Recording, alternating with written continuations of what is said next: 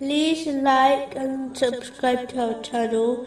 Leave your questions and feedback in the comments section. Enjoy the video.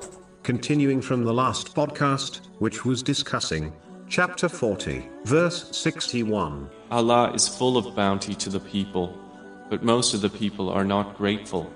In a narration found in Jami R. Tirmizi, number 1954, the Holy Prophet Muhammad, peace and blessings be upon him, advised that whoever is not grateful to people cannot be grateful to Allah, the Exalted, even though there is no doubt that the source of all blessings is none other than Allah, the Exalted. Nonetheless, showing gratitude to people is an important aspect of Islam.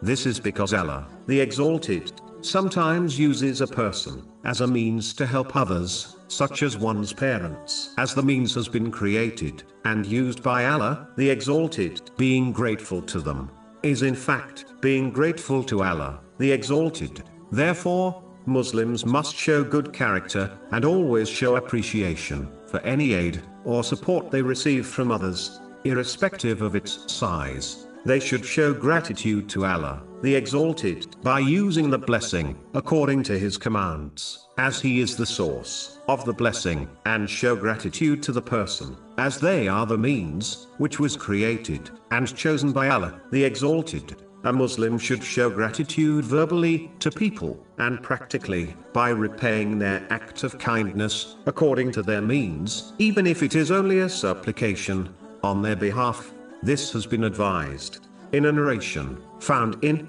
Imam Bukhari's Adab al Mufrad, number 216. The person who does not show gratitude to people cannot show true gratitude to Allah, the Exalted, and therefore, they will not be given an increase in blessings. Chapter 14, verse 7. If you are grateful, I will surely increase you in favor. If a Muslim desires an increase in blessings, they must fulfill both aspects of gratitude, namely, to Allah, the Exalted, and to people.